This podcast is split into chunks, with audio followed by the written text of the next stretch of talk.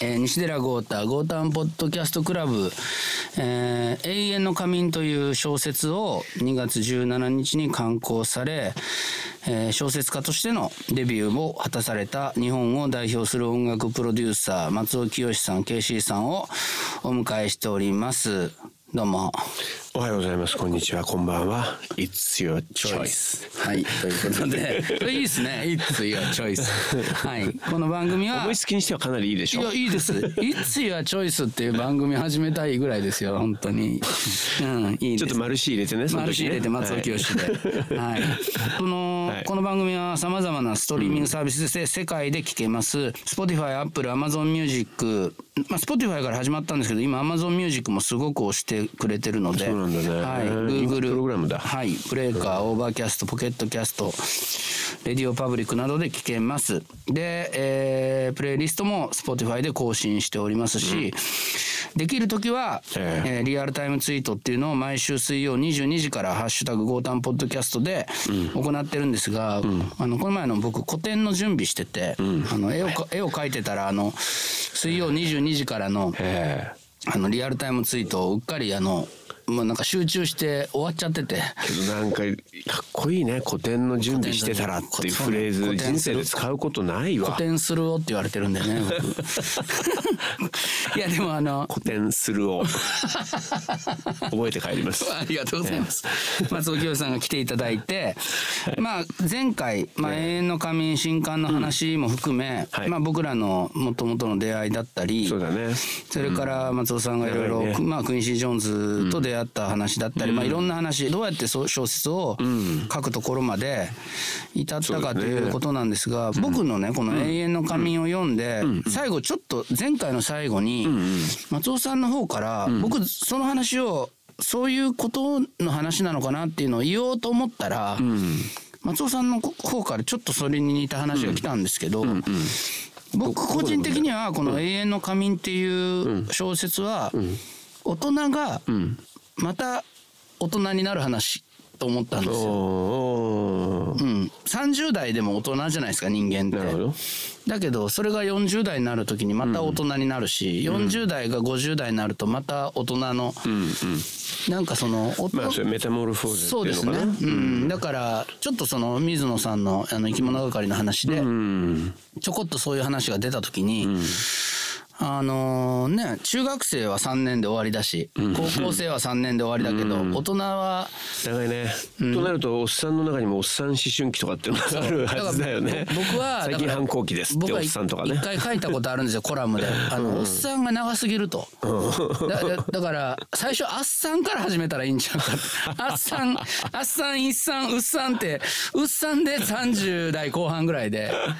40代 S さんで50代ぐらいでおっさんになったり なんかおっさん魚としたらめっちゃこう 成長業みたいなおっさんが長いでしょ、なるほどだか。ら一産うっさんぐらいやったらああなんかそのおっさんまでの感じがちょっといろいろ30でもおっさんでしょ子供から見たら。まあそりゃそうだよ。だけど31とかってやっぱ僕らからしたら若いじゃないですか。まだまあねまだあっさんでしょあいつあいつら。あっさんでしょ。なかなかこの僕がノーと言いづらい感じに持っていくその和法すごいねい。や いやいやいやいやでもなんかそのこの「永遠の仮眠」は大人がまたもう一段階あとだから子供がいなくて結婚してたけど、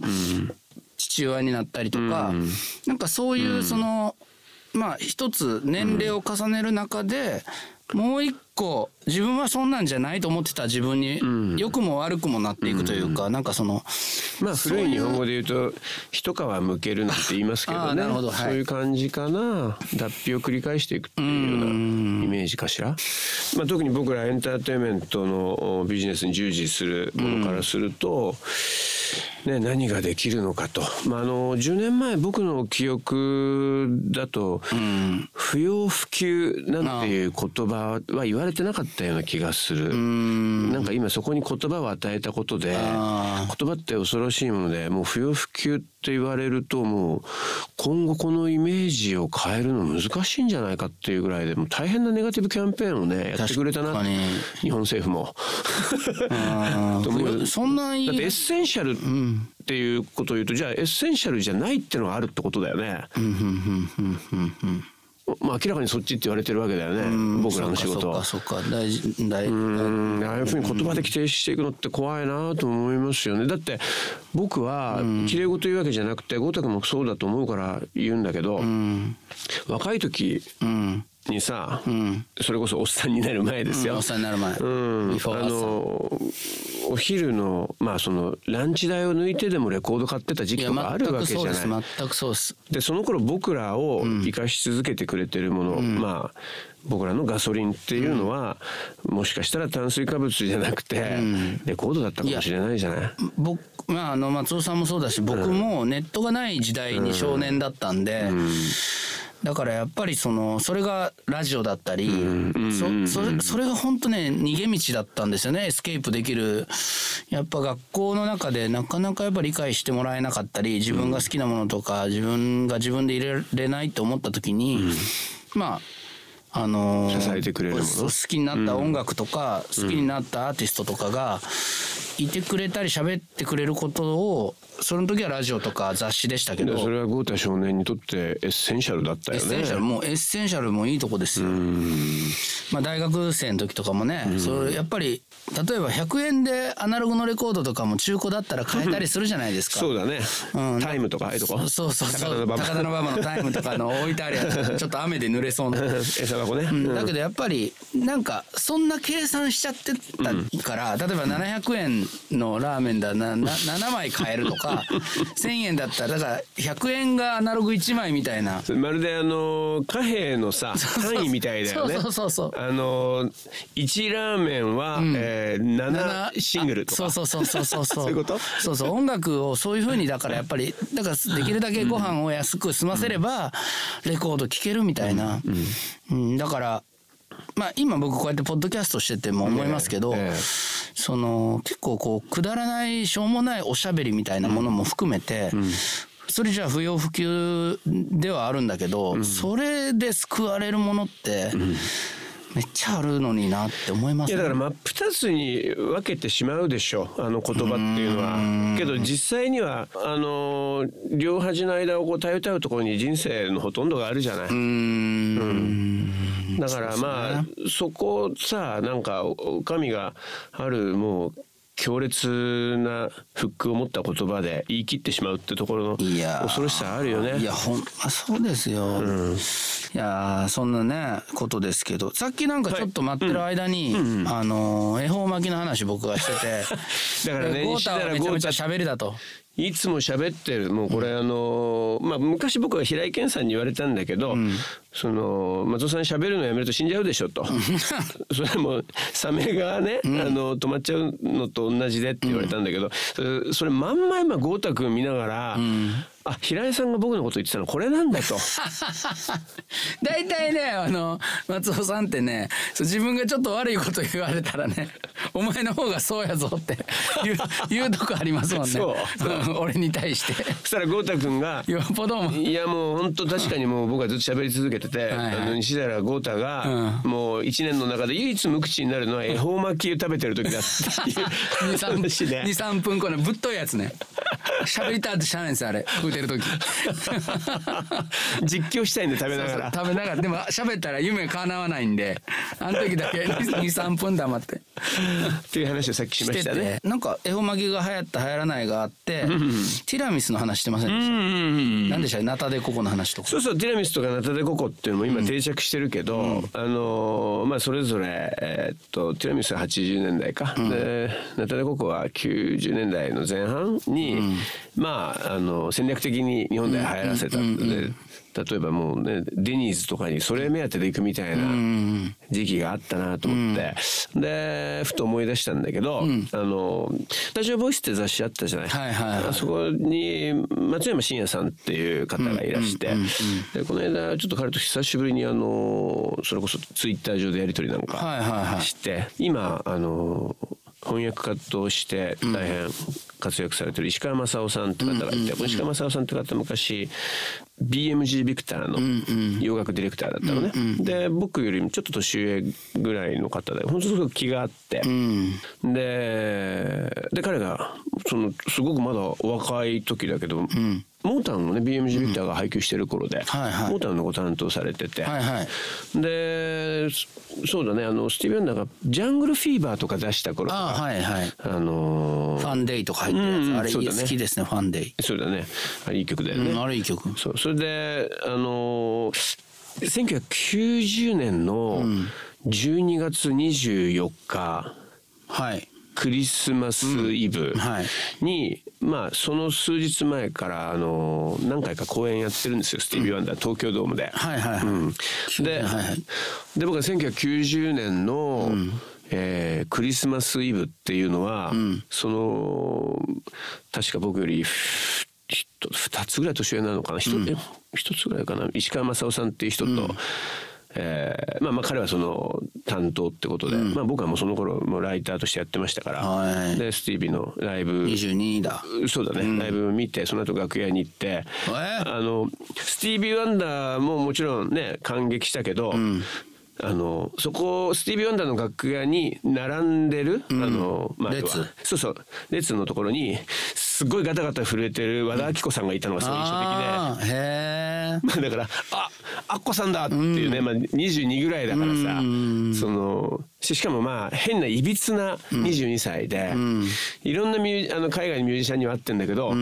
あの日本の芸能人の方と会っかそっ少なかったら。あ芸能界にしていたみたいな。そうそうそうそう、なんか知んないけどとにかくクリスマスにやろう2人で20代の男の子2人で、あの過ごして、はい。でその後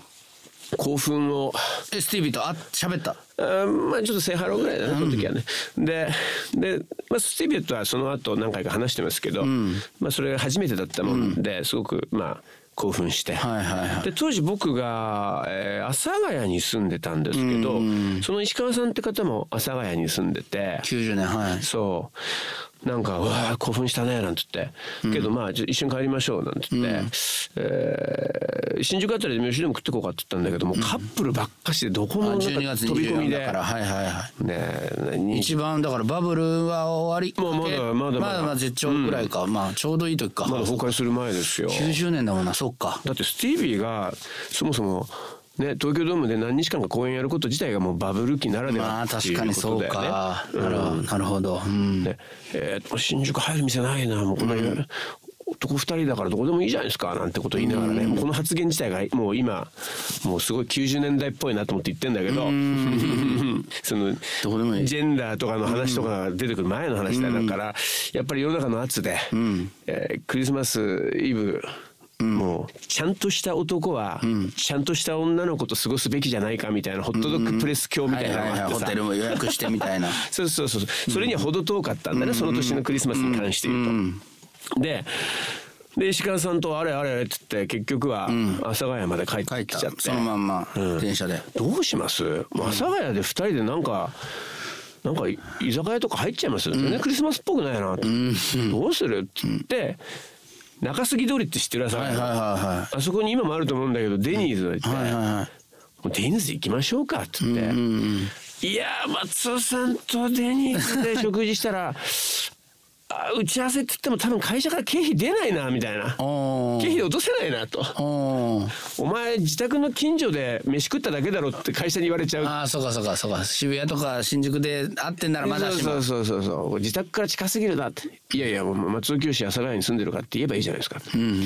でまた経費をそうやってガンガン使おうとしてるのもいいですね。まあだってその当時の石川さんもねまだ23歳ぐらいですからね。あそでちょっとビビっちゃってたんだと思うんだけど、じゃあちょっとあの気持ち多めに食べましょうみたい あ逆に？な逆に。で松尾さんもっと食べられませんか？ってうーん。何？ティラミスって言って。あのティラミスが人生で一番美味しかったティラミスだったなっていう。あそういう話。話。ティラミス。さあ聞いてください。スティービー・ワンダー思い出のクリスマスみたいな。そういう感じなんだあそれでティラミス食べた。そうそうそうそう。クリスマスにティラミスを食べた1990年ののあスティービー・ワンダーとも会ってアッコさんも見たけど。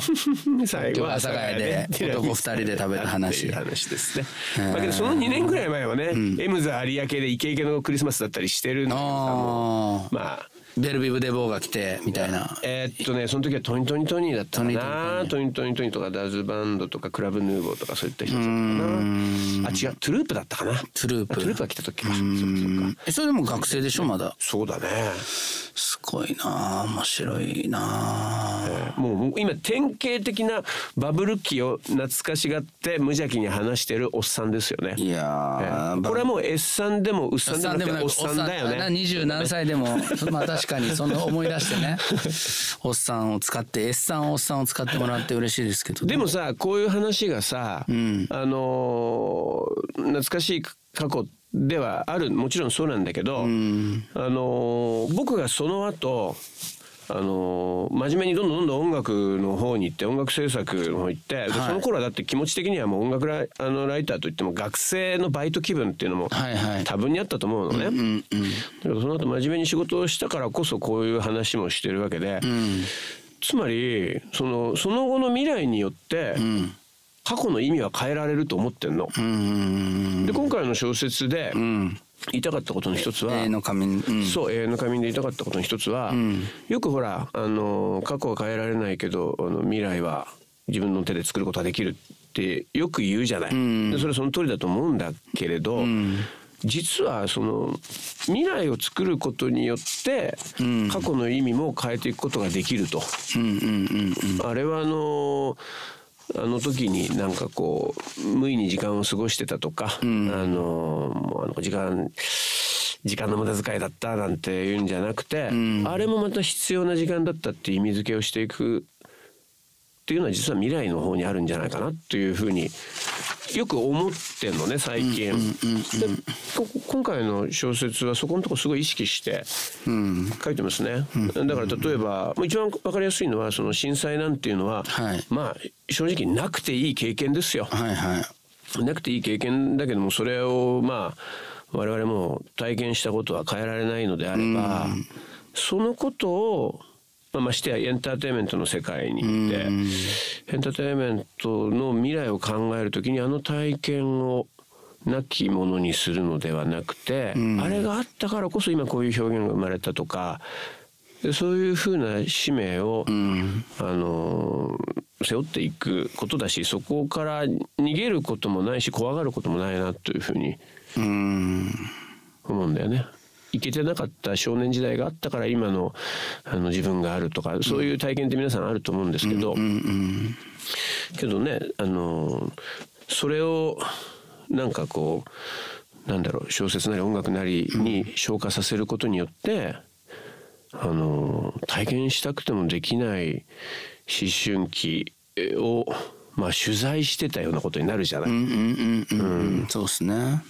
けどなんかそういうことができる仕事だよな音楽はなんて僕は思うんだよね。うん松尾さんはだからその福岡のお父さんがジャズ好きなんでしたっけ？そうだね。それでレコードをよく聞いててうんそうだね。ジャズ好きでしたね。ジャズ好きレコードのセットみたいなのがあって家に。そうですね。あのオープンリールのレコーダーとかありましたね、当時カセットとかよりもっと昔ですからね。そこにいろいろ音楽もふ あの録音もしてたけどあとやっぱり父が気が向くとそのマイクでね、まあ、えー当時子供が多い時代ですから、近所の子供たち連れといでっつって、えーなんてガキ大将みたいな人たちに声かけたらバーッと連れてくるから、で日曜日とか我が家の、えーオープンリールデッキに向かってみんな歌合戦とかでね、へえ録音して？ん。あそういう機材も持ってたとお父僕だから4歳ぐらいの時に歌った「あのまた会う日まで」とか残ってますね。マジっすか、堤恭平トリビュートに入れればよかったの それ。プロデュース松尾清で誰かなと聞いたら4歳の時の「また会う日まで」一番最初に歌った曲だと思いますね。人生で最初に歌った流行歌じゃないかな。あー。いや今回のだからその、ねまたその小学校の時からパンと飛びますけど堤恭平トリビュートで、僕じ全部聞きました。聞いたよ。もちろん。全部聞いたんですね、ああのゴータ君がプロデュースした。アイナ・アジエンアイナ・ジェーンヌさんの「ブライト・ファーム」聞きましたよ。本当ですか、僕なんか音をまだ自分のと武部さんのはいくつか聞いたんですけど、すべてまだ聞けてなくてあそう僕ねマスタリングも立ち会ったんだよ。あ僕もねでも自分のとこだけ行ったんですよね、あそう。あの音源もらわなかったの。あその時途中だったんですよ。自分の曲やってる時だけ行って。あそうなんですね。なでもちょっと特に僕はほら全体の解そうですよね。説を書くっていうの3人があったから。三人そその主要人物というか。だしまあね解説書くにあたって聞く必要もあったからね。あの聞かせてもらいましたよ。あの豪太君のちょっと成熟した豪太サウンドを聞きまして、あ本当ですか、あいやあれもだから恭平さんのトリビュートに、まあとそのなあの武部さんからそういうのをやってるって話は前から聞いてて、武部さんとあの仲良く本当にさせてもらったのがあの今年の春ぐらいにあの2000 2020年、20 2020年の4月か5月だと思うけど、あのカンジャムに久々に僕が、あの松田聖子さんので呼んでもらった時に、はい。武部さんがい,、い。らして、で武部さんからちょっと仲良くしようぜみたいな感じで なんか交換しなんか僕のことどっかいろんなところで聞いてたみたいで。ね気さくだしね。気さくですね、でなんか恭平さんのことをやってるから何かあったら手伝ってよみたいなノリがあって。そうなんだ。そそれがあの親しくなった場になったわけだ。そうです。サンジャムはね最近あのそういったサロンとしての機能がすごく 高いよね。素晴らしいことだよね。そうですよね、僕も、まあ、昔は割と出てたんですけど最近まあたまにっていう感じで、それで武部さんが同じ場所でラジオ収録されてて武部さんのラジオに豪太来てよっここってことね。はい、この今のこの場所にこの椅子に武部さんも座ったりしてるってことそうそうですお互いに。で、それででもその時にはまだ僕もあの依頼されてなくてまあなんかいろいろ多分1点1点2点あったのかもしれないけど最後の方に僕に声かかって「あやります」って言ったんですけど、まあ僕もあの恭平さんの曲で好きな曲いっぱいあるんで、まあ、まあ少年隊の曲とか CCB の曲とかやっぱ自分が子供だった頃に影響を受けた曲をやるもんだとどっかで頭に思ってたんですよ。そしたらあのアイナさんで、あのブルーライト横浜やってほしいっていうオーダーが、武部さんからポンってもう決まってたんで、最初大丈夫かなと思ってその、まあ言えば松尾さんもそうだし亀田さんも、本間さんも、小西さんも、武部さんもトッププロデューサーですから、なんか自分の好きだった曲で自分の色を出した方がなるほど。あゴータってこういう感じだよねっていうので、とか分かりやすいしまあ京平さんにとってもちっちゃい頃に歌ってた好きな曲を歌うのがなんか誠意なんじゃないかって一瞬本当2分ぐらい思ってたんですけどでもやっぱりなんかその2分。2分2分。ろろ68年かなんかヒット曲なんで僕生まれる前だったから、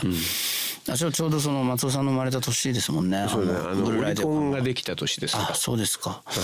でもなんかあれが結局アイナさんの歌聞いて感激して、あじゃあこれはいけると思って思いついていろいろアイディアが集まってきたんだけど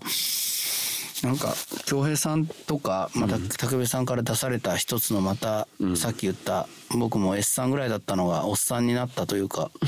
なんか一皮向ける大きななんかチャンスだったなと思って、好きな好きななんかことを、好き得意な分野に持っていくというよりは自分がその出されたお題を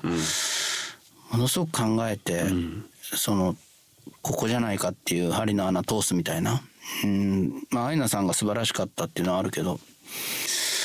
そう恭平さんのはどういう感じであの曲を選ばれたんですか？見せられては。いや僕も同じですよ。あの武部さんからあのこれやってほしいっていうふうに言われたんですよ。あそうなんですか、あーあじゃあ武部さんが大体こう絵を描いてたのかな？えっとね、あのー、一昨年の、まあ、ライナーノーツでも書いたけども、一昨年の暮れに、武部さんと本間さんと僕が3人で、えーお会いした時に、もうかなり、あのー今のラインナップの半分ぐらいは決まりつつあったかな、あのレコーディングはまだされてなかったと思いますけど、まあ武部さんがまずその荒絞りっていうのかな。あでもちろんあのお声かけた方全員が参加されたわけではないと思うんですけど思うしあのこの曲を歌いたいんだけどこの曲は別の方が歌うんであれば残念ですけどとか、まあ、いろんなパターンあったと思うんですけなるどほどなるほど。あれってあの恭平さんとと武部さんは会ってたんですか、もちろんもちろん。会って途中まで進めてたっていうことですか？あああのプロジェクトにあたってってこと、うん。いやあのねそれは京平先生とは伝言みたいな感じ。そうだね。あ京平先生がその一応公認という形ではあるけれども、あのご自身が参画されたわけではない。でまああのいいよっていうことを言われただけといそう一応言っておくとあの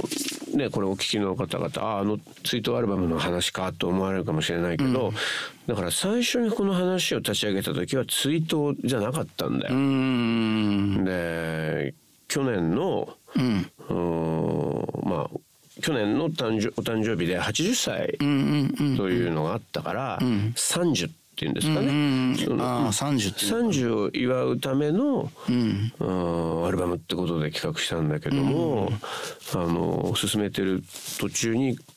コロナがあったり、うん。まあなんといってもご本人がおお亡くなりになったりっていうのがあってでまあ急展開を見せてうん。年末から年始にかけてダーッとこうまあ逆にちょっとこのまんま、えーコロナで作るタイミングを逸してしまうかなっていうのを京平先生がまあ10月にお亡くなりになったことで、うん。あのーいやいやもやっぱりやろう。う、ん、形にしようと。形にすることが一番の、あのー残されたものの務めじゃないかっていう感じにはなったよね。うん。あのあの竹部さんとあの本間さんと僕の3人の連絡網があるんではいすけど、それでまあいろいろそうですね。去年1年通してまあ一昨年からかいろいろ語りましたね。いやだから僕もその小西さんとも一緒にねお仕事させてもらってまあそのピチカートワンで歌ったりとか。今回参加されて素晴らしいね。やっぱ亀田さんも、あのよくしてもらってて。だからすごくあのメンバーの中にね名前が入って嬉しいあの一緒に仕事ができて嬉しい。な40代唯一じゃない？そうかもしれない。僕が一人だけ若い方って感じ若手。キャップかぶって。いやでも。今なんかことさらに若手演じてる感じがしてちょっと感じ悪いんですよいやいやそんなことないんですけど。いやで武部さんがいてね亀田さんで松尾さん出て結構みんなすごいですからね。インパクトが。いやいやいや。小西さんもそうですしだけど豪太君やっぱりねその本間さんもそうだし。京平先生からプロデュースを受けたというもう,、もう得難い体験をしてるからさ、そこが一番大きいんじゃないですか？まあそうですね。いやいやいやなんかまあプロデュース論みたいな話？それこそ、あのまあ松尾さんに会ったら聞きたいなと思ってたこともあるんですけど、ちょっとまあ思い出話みたいになってくるかもしれませんがなんだろなんか例えば松尾さんがこう、プロデュースをまあ100人ぐらいにしました。70人ぐらいですかね。に人で言うとあれかう。組とか、うんまあ何組ってことで言うとけどそんなまあでもまあ数十組じゃないですか。うんでも70もやってるかしら。なんかやりやすい相手とかやりにくい相手とかこういうふうに言ってくれた方がいいなとかーなんかそういう意味で意見をめっちゃ言ってくるやつとかもいません？はいはい。もちろんもちろん。うん。でも言った通りにや,、あのやった方が、あの僕の成長になるから言ってくださいみたいな人もいるでしょ、なんかいろんなアイディアを出してほしいみたいなそうだね。だから最初はうんそうでもないかなと思ったけど急にめっちゃ素晴らしくなったとか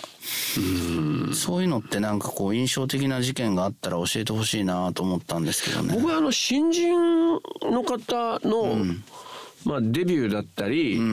まあその初めてのヒット曲を作りたいとか、そういう時にお声掛けいただくことがまあ割と多いような。はいはいはい。気がします。もうその対局にあるような、あのもうキャリアをもう築き上げたようなイメージがあるような由紀さおりさんのアルバムプロデュースとかそういうこともうんああるけどるけど、そもうもっと言うとそのデュークエイセス。ねあれいいですね。デュークエイセス。ありがとう。そういうのもやらせてもらってるけど、まあ、基本的にはやっぱりあのこれから、えープロとしてのキャリアを、はい。うん歩み出すにあたってももちろんその曲もヒットしさせたいけど、あの将来向かうべき道の方向性もそこで定めてほしいっていう、それ込みみたいな。はいはいはいはい。形、で、えーまあだってあれだもんね実際それを証明するかのように何作かやって軌道に乗ったら、さようならって言われることが多いから。結構あれ確かに何個何個かケミストリーも割と、その3枚ぐらいでしたっけ？あれ最初の。そうだね。まああのリミックスアルバム合わせても2.5枚っていうかね。2.5枚ですか、うん、あの一だ3枚だけどその1枚はリミックスあとかのアルバムだかから。あ僕でもあの時期の「You Go Your Way」とかいまだに好きですね。ありがとう。僕あの「カンジャム」で2000年代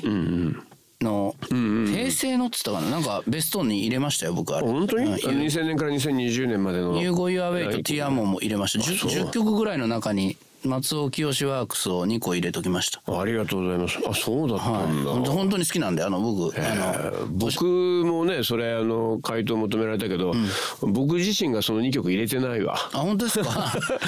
いや入れたいなと思ってたんだけどね、まあちょっと全体のバランスを考えながら。自分で書くのもちょっとね さっきからあの言ってるように。まあ自分の他の曲とか選んだりもしましたけどね。うん。いやでもへー結構好きですね。僕はあの本当に好きだなと思ってますけどただねあのリー。でもケミストリーにはすっごいやっぱなんていうのかな僕は松尾さんの,、あのツイッターとか見てても思うし、まあ、ちょっとこの「永遠の仮眠」っていう小説の元になってるような気もするんですけど なんていうのか元の一つにはなってるよね。元の一つになるだから、ああやってまあ事務所とかレコード会社とかがあると、プロデューサーとそのアーティストって、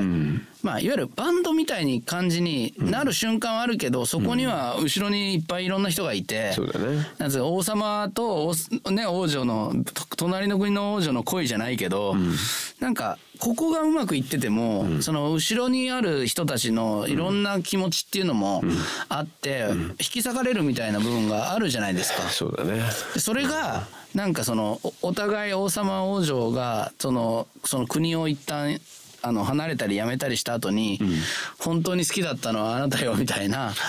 感じがケミストリーにはすごいあって松尾さんとケミストリーの関係。ロマンティックだね。そうそうリユニオンしたじゃないですかまたやりますよっていう。そうだね。なんかいろんな仕事をされた中でも、そのケミストリーとの松尾さんとのその関係っていうのは、まあ、彼らにとってもまああと平井さんだね。あ平井堅さん、うん。平井さんもやっぱりあの友達付き合いはずっと続けてたけども、あの最初にあの「チェンジング・セイム」ってアルバム「ゲイニング・スルー・ルージング」っていうはい。2枚のアルバムを作ってから、まあ、ほぼ10年ぐらい経って「ジャパニーズ・シンガー」っていう、はいはい。そのオファーを受けた時の高揚感っていうのは忘れられないね。あだし同じようにケミストリーが「The Way We Are」えーセカンド・トゥ・ナン」それからもう十何年経って。はいはいはいはいでやっぱり再始動すると、一時2人がちょっと離れたりもしてたから、でその時にやっぱりオファーを受けた時も人生こういうことあるんだったらやっぱりあの時40歳で引退しなくてよかったなと思いましたよ。あこの先があったんだと思った。ーいやーだからねそれって僕が呼びかけて再始動したとか、僕の方から平井さんに売り込んだとかでもないわけ、でそのこと自体が、僕はやっぱり雇われプロデューサーとしての醍醐味だと思ってるのね。あー。逆に。自分であのドライなわけですもんね関係性としてそうだよ。はその、うん、だから売れたらさよならって言われるのはさ、うん。あそれこと自体が？旗からそうそうそう。旗から見てるとさ松尾さんあんなにうまくいってるのになんで離れたんですか、平井堅にしてもケミストリーにしても、オリコン1位取ってミリオンセラーになって僕は離れてるわけだから。別に離れようとしたわけじゃないですけどあ。はのーまあもうそういう方程式みたいなのを、まあ僕はもう本当惜しむことなく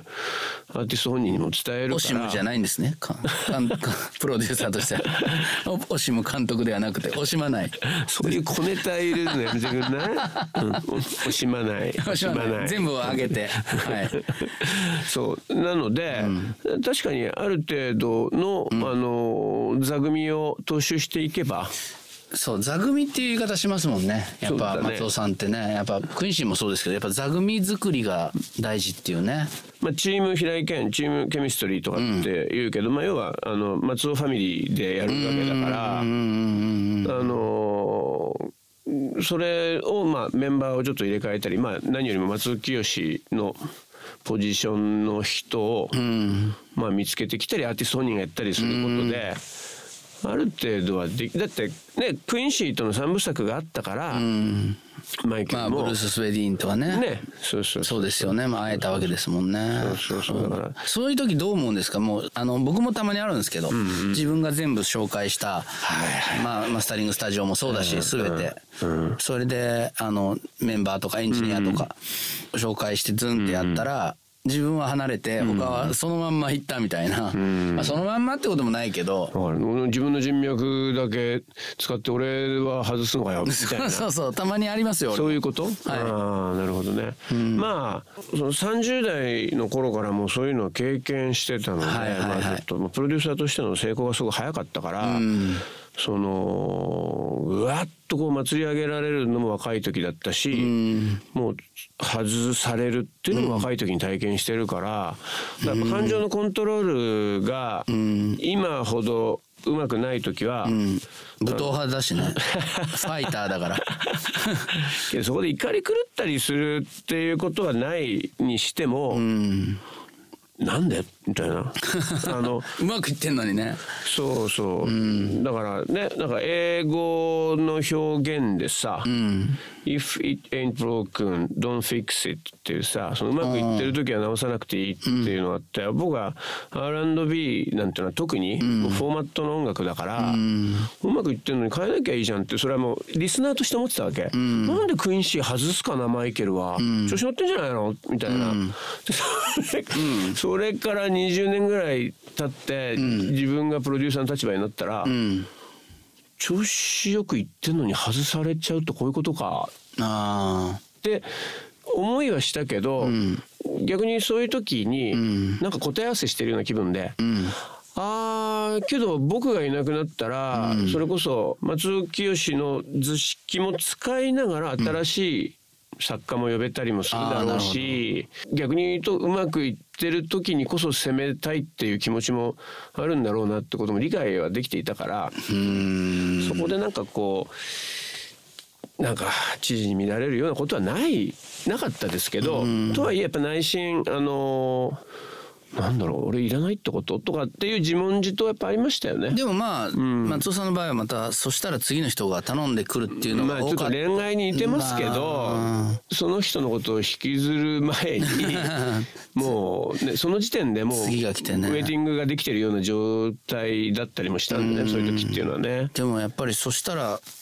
まあ変な話ですけど、ケミストリー最初ドーンと売れて、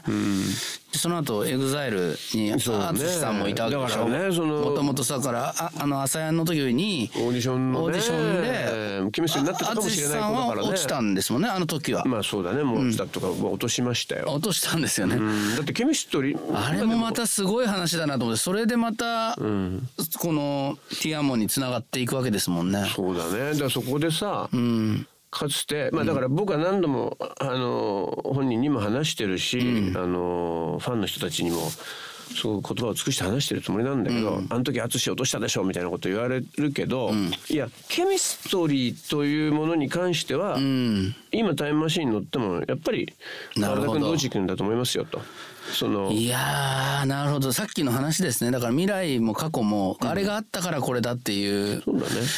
でも成熟したボーカリストになった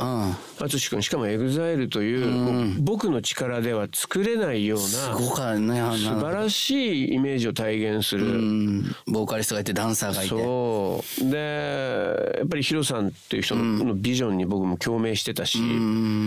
でそこで出会うのが、まあ、彼との、まあ、そして、まあ、ネスミス君とかねそういった人たちとの僕はそのタイミングバーズだったな。ラバーズアゲインですもんねタイトルも一曲目ね、そう。だからまあもう気持ち悪いかもしれないけど まあ淳君とのまあここでの再びの邂逅っていうところもちょっとやっぱ again っていやそのエグザイルで成功する前は、なんやねんって思ったと思いますもんね。彼からすると松尾潔に対して。やっぱ嫌嫌でしょ？やっぱだから嬉しくはないじゃないですか。目指してて、まあ恨んだこともありましたっていうあことも言ってたけれども彼は素晴らしいよね。うんかつてやっぱオーディションでうん。ね自分を選ばなかった人落としたっていう言い方はちょっと語弊があるけど、選選んでくれなかった人に、あの立場になってゾゾゾってきたわ今。であの今のうん僕と一緒にやってくれませんかと、まあ、しかもその時点で僕はもうケミストリー離れてちょっと何年か経ってるわけで、うん。まあそうですよね。そういう意味での僕を縛るものはなかったから。そっか。松尾さんがケミストリーからまあその今回は頼みませんって言われてからの話ですもんね。松尾さんがケミストリーやんねえよって言ったわけじゃないですもんね、うん。だからそこはもう本当に気に感じるというか。いやーそう思うとすごい話でだなあの時はけど僕はもう彼それだけの覚悟でやってくれてるんだから、僕も身ぎれいにしなきゃっていうのがあって、もういろんな仕事をやっぱり整理して、うん。ちょっと両立するのが難しいような、その時に、えっと、僕は東方神起っていう人たちの日本でのファーストアルバムをやって、ファーストアルバムの次っていうところで、えっと、ファーストアルバムの次にもう一曲だけ「ビギンっていうのをやったんですけど、であの「ラバーザゲンのタイミングでレーベルメイトだったのねあの人たちって、東方神起と。はいはい。エイベックスでしたっけ、うん。はいはいはい。リズムゾーンってところで。はいはいはい。そんで東方神起のプロデューサーとしても、あのあの au っていうね、あの電話の。はいはいで電あそこ話のタイアップに、ん。えー参加したいと、タイアップのコンペに。うん。でエグザイルはエグザイルで、ん。au の Lovers Again でああなるほど。したいっていうのがあってでうーんと思って。プロ自分がどっちもプロデュースしてんのが戦うことになっちゃう。そう。可能性があった。でもうそれもまあ僕のねそういううーんとその前に何エグザイルやるってことはもう決めてたから、はいはいはい。けど東方神起チームの方もいやもうエグザイルさんと掛け持ちでもいいですと。ほううん、でも勝ったら勝ったで嫌ですね。やってくださいって言われて、けどやっぱ僕そんなに器用にできてないなと思って自分の心が。あんなにミュージックビジネスって言われたけど。ミュージック寄りな。だからやっぱりやっぱでもねお丁重にね気持ちのとこありますよね松尾さんってね。やっぱすごいよそこのなんつうのあ厚さっていうか。いやだから本当に。断りしてまあ Lovers にかけたんですね。ああなるほど。すごい話だなそれそしたらまあ大ヒットして「ラバーザゲイン」そうだね、まあ大ヒットしたということももちろん嬉しいんだけどそれまでエグザイルをなんかいろんなこう偏見とか色眼鏡でゴリッとしたいかつい人たちでしょっていう人たちそれまで聞かず嫌いだったような人たちがこんなにバラード。バラード繊細で、うん。あの優れたボーカルのグループなんだっていうふうに、まあちょっと皆さんの認識を多少なりとも改めることができたと思うんだあの曲が、はいはいはい。それがやっぱ嬉しかったですね。うん。つまりそのデビューから見てきたグループじゃないからあーそっかそっか。EXILE は。うーん。だからさっきの豪太君の問いに対しての答えで言うと、うん。やっぱりデビューの時にお願いしますっていうのは、まあ、そのアーティストなのかそのチームなのかっていうのはあるけど、そのアーティスト生命の入り口その起点となるところを託してくれるってところで、やっぱりすごいやりがいを感じるし、うんうんあとやっぱり今まである程度のキャリアを積んできたんだけども、あの今までのことを否定するわけじゃないからこそ、新生命を打ち出すのに考えあぐねてると。そこにそれまでそのチームにいなかった人のアイデアが欲しいってことで声かけられるとう。ーん。えーだから平井さんの時もそうですけどもねもうデビューしてから何年か経ってましたから楽園とかのあれですよね。うん。だからそういうのも僕はすごく燃えますね。この2つが燃えるし、まあ、やりやすいっていうと変だけどすごく力が入るのはこの2つかな。いやーだからそうなんか自分が松尾さんってやっぱりそういう意味ではプロデュース頼みづらいとこもあって例えば僕らをプロデュースしてくださいってなった時に、いろんな、あの意味でですけどやっぱすごくその松尾さんのある種のそのコントロールの凄さというか素晴らしさを知ってるだけに 並大抵のことではやっぱ頼めないなってちゃんとこっちもそのレコード会社もそうだし洗脳されちゃうんじゃないかみたいな。いやちなんかいろんな準備をこっちもしとかないと。謎のマッサージ師みたいだね 謎の肩が上がったみたいな。あ そこに半年ぐらい行くともう洗脳されちゃうよみたいな。肩も治るけど。はって起きたらあの枯葉がヒューって落ちてきたってあの小木さんがこの前言ってたけど。めちゃくちゃめちゃくちゃ高いマッサージかなんかの人で。ねあの習近平も見てるっていう人がいるらしくて。それ結構キラーフレーズだプねーチンと習近平と。日本にいる時に。昔ね日本でジェット波越っていう人がマリリン・モンローを見たっていうのがね売りだったけどねでかい。いやでもなんかそれぐらいやっぱでも松尾さんのあの EXILE との一連の曲はまあ僕もそういった意味であの後輩としてもものすごい勉強になりましたね。なんかあのケミストリー以上にその最初からやってるプロデュース仕事以上に途中から入ってあのその新しい新生命を打ち出したっていうことと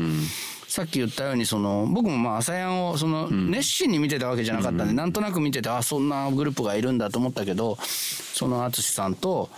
そのケミストリーの2人と、それから淳さんと松尾さんがその後に、ケミストリーでああとエグザイルで組ん改めて組んでっていう。でなおかつその後にケミストリーの2人がソロとかやってたけど松尾さんに一緒にやってほしいって言ってくるみたいなのが、なんかもう一つのねもう本当に映画になるというかもう本当ストーリーですよまさに。まあね新車を作るかモデルチェンジに尽力するかっていう違いあるかもしれないけどちょっとそういうやっぱ人間臭いいや本当にだから、ね。ま松尾さんってそういう人間味というかねあの、本当に、うん。熱い僕がリスペ人だなと思ってる。っぱりクイーンシーとかさ、全然スマートな人じゃないわけ、うん。あのそう思って揶揄したりしてたんだけど、全然そんなことない。の熱い人なわけ、うん。やっぱり熱い人の言葉とか動きに僕らはやっぱり目を奪われたりついてったりするんだなっていうのをまあジャーナリスト時代に体感してたから自分がプロデュースやる時もうん。あのなんか表面的なかっこよさとか取り繕ってもしょうがないというまあ泥臭く見えてても、ここは向き合わなきゃっていう時は、うん、あんまりそういうイメージ皆さんないみたいで。ほあのーだけど、まあ、僕と一回仕事したことある人は「熱い」なんていうのはまだいい言い方で、松尾さんもうねちっこいよねって思われてんじゃないかなと思います。ういやでもその、ね、執着心が強い。そうね。念というか、うん、までもさ、はい。ゴト君がささっきさ、この小説でね、僕が、まあ、ま松尾が描いてるのは、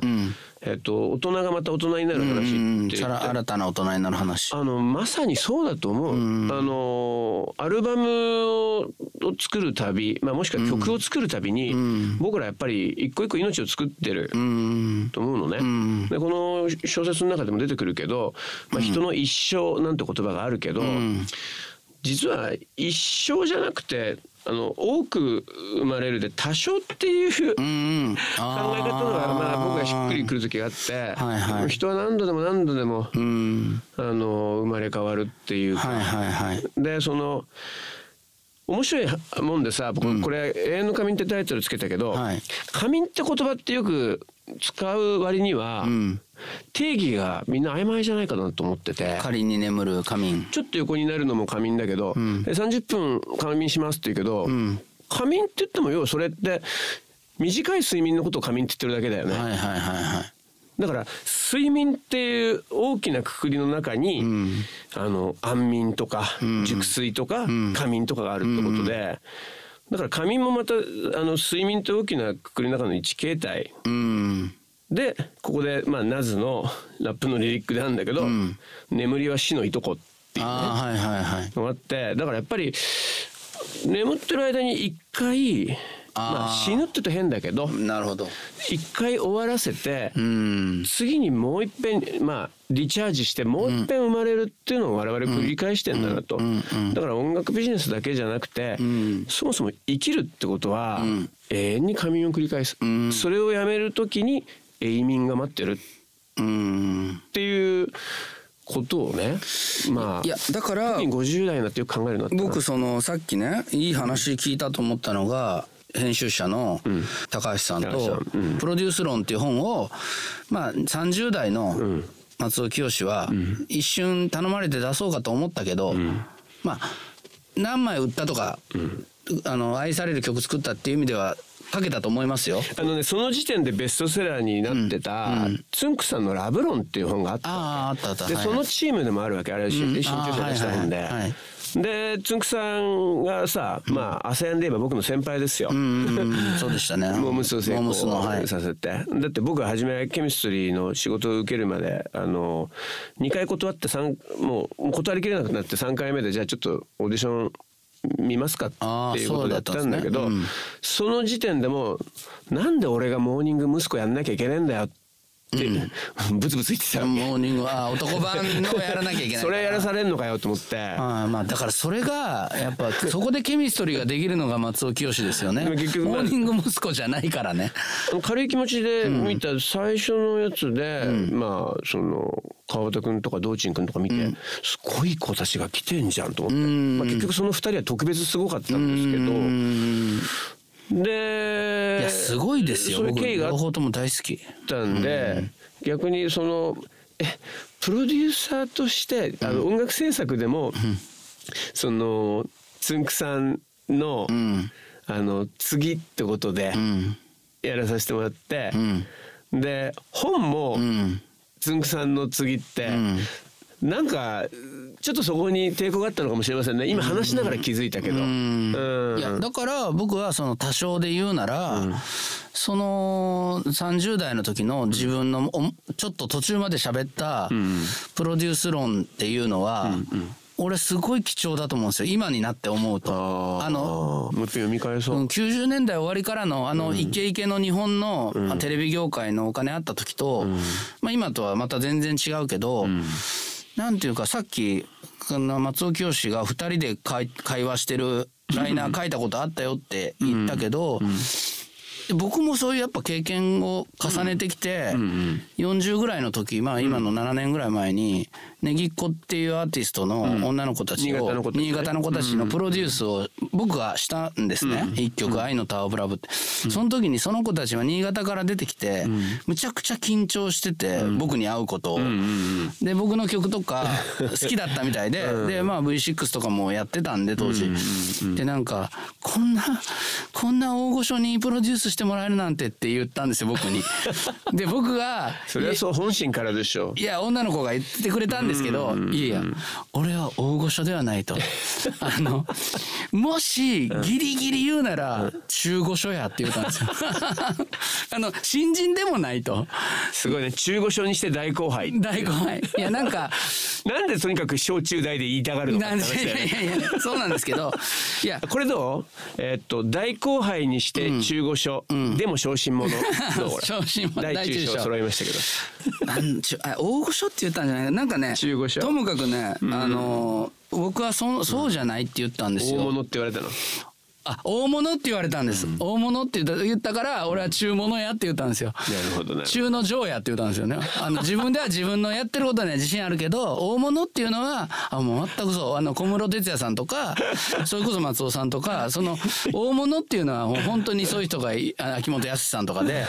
俺は中40歳の俺ね、なるほど。うん、中の上やと思ってると。面白いね。でその話を自分でもその時言われて、あのその後ねロシアにあの僕は仕事でマイケル・ジャクソンの「イモータル」っていうシルク・ドゥ・ソレイユのオーガナイザーみたいなのやった時にロシアに行った時にその公演をねあの別の編集者と見に行って「いや面白いことあったんですよ」っつってまあ40だからまだちょっと若者気分も多少あって「大物プロデューサーって言われたんですよ」っつって「俺中物や」って「中の上やじ内容は自信あるで」って言ったって笑ったっていう話をしたら編集者の仕事っていうのは中の上を見つけることなんですよって。大物を見つけることが仕事じゃないんですって。こっから行くぞっていう人を見つけるのが編集者の仕事ですってその出版の人に言われて。えあええこと言うなと思って。でそんなようなこともあったんですプけど。だロデューサーもそうかもね。からプロデューサーも徐々にそうやってこう新たな観点でこう生まれ変わってるっていうなんか僕はこの「あの永遠の仮眠」を読んだ時にちょうどその40代からになろうとしてるプロデューサーの話やったんでまあ僕は僕で松尾さんの後ろいわゆるプロデューサーっていう枠ではないかもしれないですけど追いかけてくる中でなんか30の中盤ぐらいに自分が当たり前と思ってたことが、当たり前じゃなくなったりと、まあ、子供生まれたりとかもそうですけど、その音楽に対する考え方も、まあ、30代でできてるって思い込んでたところが全然違う風に見えてくるっていう経験をやっぱり今もしてるんですね。ちょっと視座が変わるとねそうそうそうそう。また違って見えるよね。だからすごくそれがこの絵の仮眠で僕は気がついて、あ松尾さんにもそういうことはあるんだあったんだなってだって思ったし。僕よりねこの主人公の悟の年齢に近いの豪太くんだもんねああそうで今はね。ね。そうですね。まさにまさに。うんそこでなんかリアリティを感じてくれたんだったら嬉しいな、うん、なんかそんな意味でねそうあの。中年の危機みたいなのっても当然あるわけでね。うん、そうそう。あの、ときめきというか、まあ下手したら CD できただけで喜んでたわけですよ。ね。CD 出たら死んでいいって僕20代の頃言ってて、あの先輩にインディーズでやってるギターバンドやってる先輩涌井さんって人に、もう自分が納得できる CD がアルバムができたらプリンスのパレードみたいな感じで、1枚できたら俺死んでもいいですとか言って21の時に下北で言ったらいや CD 出すぐらいできるからって言われて いやそんなことないですよってすごいですよ CD 出すことって言ってたけどいいね。1枚出しても全然死んでないっていう。で1枚出した後小松うちのメンバーにあれ一緒にその時高田の馬場住んでたんで、あの神田川のそば歩きながら、もう1枚出して全部その時思ってるいい曲入れてしもたんで、すぐ2枚目出そうって話来て、あのもうメジャーデビューしするかもみたいな。まあデビューアルバムってさ、アマチュア時代のベストアルバムだからね。そうですよね。うん、だからイコールラストアルバムみたいな気持ちにちょっとなっちゃうんだよね。それ であの、小松と二人で歩きながら「俺枯れたわ」ってもうその話めっちゃするんですよ小松も。面白い「お前あの時枯れたって1枚目終わったと言うてたけどどんだけ作ってんねん」でもやっぱそういうなんかこう思ってたことが変わるっていうのが、変わっていくっていうのが僕なんかこうこの本もそうでしたけど、なんか感じたことですね。僕やっぱりいろんなアーティストまあこれあの、まあ、プロデューサーとしてというよりもプロデューサーにはこんな話してくれないかもしれないけどもライター時代に、いろんなアーティストの方、まあ、国内外というふうに言っておきましょう、あの納得のいくデビューアルバムが作ることができたから、もうこれで引退してもいいって言った人何人かいるねやっぱり。うん、それってその時に、えー僕もそのライター時代って20代から30代の頭ぐらい、まあ、20代がほとんどだったからなんでこういう達観したようなこと言うんだろうなと思ったのを今思い出したんだけど、今わかるんだよね。やっぱりアマチュア時代のベスト。っていうので、もうデビューアルバムはいはい。を作るよそういう気概で。そしたら一旦なんかさやっぱエンド・オブ・ディ・イノセンスというかさもうそこでそうですよね。あの彼のそのなんていうの？20年間ぐらいかけてきた清らかなところってのは一旦そこあで、まあ確かに。ね終わるんだよね、そのマーケティング抜きに作ってたような曲っていそううかさ。そうそうそう、高校生中学生の。時うん。わかりますわかります。けどさやっぱりそもそも考えてみるとね女の子にモテたいとか、かっこいいって言われたいってところで始めたギターとかの、モテるの先に本当の音楽ってあるじゃん。うーん。英検の高校生とかもそうだと思う。の映画作って上映したいっていうのの先に本当の映画作りがあると思うんだけど、まあ、プロになるもしくはプロを続けるってそういうことだよね。うんだからやっぱり何回そこで死んでまた生まれるのよ。でそれ繰り返していくんだろうと思う。俺また死んじゃったしまた生まれるんだって思うもん。僕なんかにしたら ティアモ的な本当にそのレコード大賞も取ってみんなが知っててみたいな歌を作って、まあさらにまたっていうのを、まあ、松尾さんって10回も20回も繰り返してきてる中ででもなんかすごくそのまた新たな人と組んだりとか。っていうのを繰り返してきたこのに20年、30年のそのキャリアのもっと30年ぐらいもうちょっとか、のキャリアの中でまたこうやって新しく小説家としてのスタートを切ったっていうのが新たなニューはい松尾清。ニューマツウキヨシニュー松尾清。ホテホテルニュー松尾清。僕もそう思った。ホテルちょっとまあバスエ感漂ったね今ね。でもなんかそういう意味でまあ僕も今ねあの小説は 1, 個出したのかな「まあ、そのメロディーメーカー」あね読ませてもらって、はい、でも今回作ってる 90s っていうのはもうすぐ終わるんですけど、でもこれはすごくまだ終わってないんで、あの永遠の仮眠はすごく自分にとってもなんか、あの勉強になったというかそういうふうに言ってもらはいえると嬉しいですよ。やっぱすごいなって思ってますあの本ちゃんと本にするっていうのは今本当にむあのネットでは連載できても本にするってやっぱなかなか難しい時代なんだよでね雑誌に載るぐらいならできても単行本にするっていうのは難しいのでそういう機会が与えられたこと自体が本当にありがたいことなんだなって痛感しますよ。うん。はいというわけで松尾清さん永遠の仮眠新潮社から出ておりますあの今日と、まあ、前回の放送で話した松尾さんのそのプロデュースのその旅みたいなものの中で得たエッセンスみたいなものも入ってますのでいわゆる小説としても読み読めますけど、まあもっと言うとさっきのプロデュース論的なものも 少しずつ散りばめられてるとその小説の思いますから。形であの書いたとも言えますね。でまあ僕からのそのお願いとしては一旦頓挫した昔のプロデュース論と なんか今どう思ってるかみたいなのが重なった本はすげえ読みたい。本当？うん、無駄になんないんじゃないかってむしろその時そこまであったのがすごい今見るとなんか若い松尾清と今の松尾清の対話みたいなものがよ読んだらすごい日本の音楽的にも面白いも読み物なんじゃないかなっていうアイディア。大きなヒントいただきまいした。やいやいやなんか読んでみたいですね。うん当なんかそれそれには理由があったんじゃないかっていう頓挫にも。うん。今ならわかるかもしれないね。うん。てな。感じで、ありがとうえー、ゴータンポッドキャスト来ていただいていつか近いうちに、そうだね。うん、お酒でも飲みながらぜひに。話せればと思っております。ねえはい、我々マイクがなくても喋る人たちですから。そうですねはい。ずっと喋ってますけどでもまああのゴタポクラブゴタポを始めて松尾さん来ていただきたかったんであの来ていただいて嬉しかったですまたこれからもよろしくお願いしますよろしくお願いします。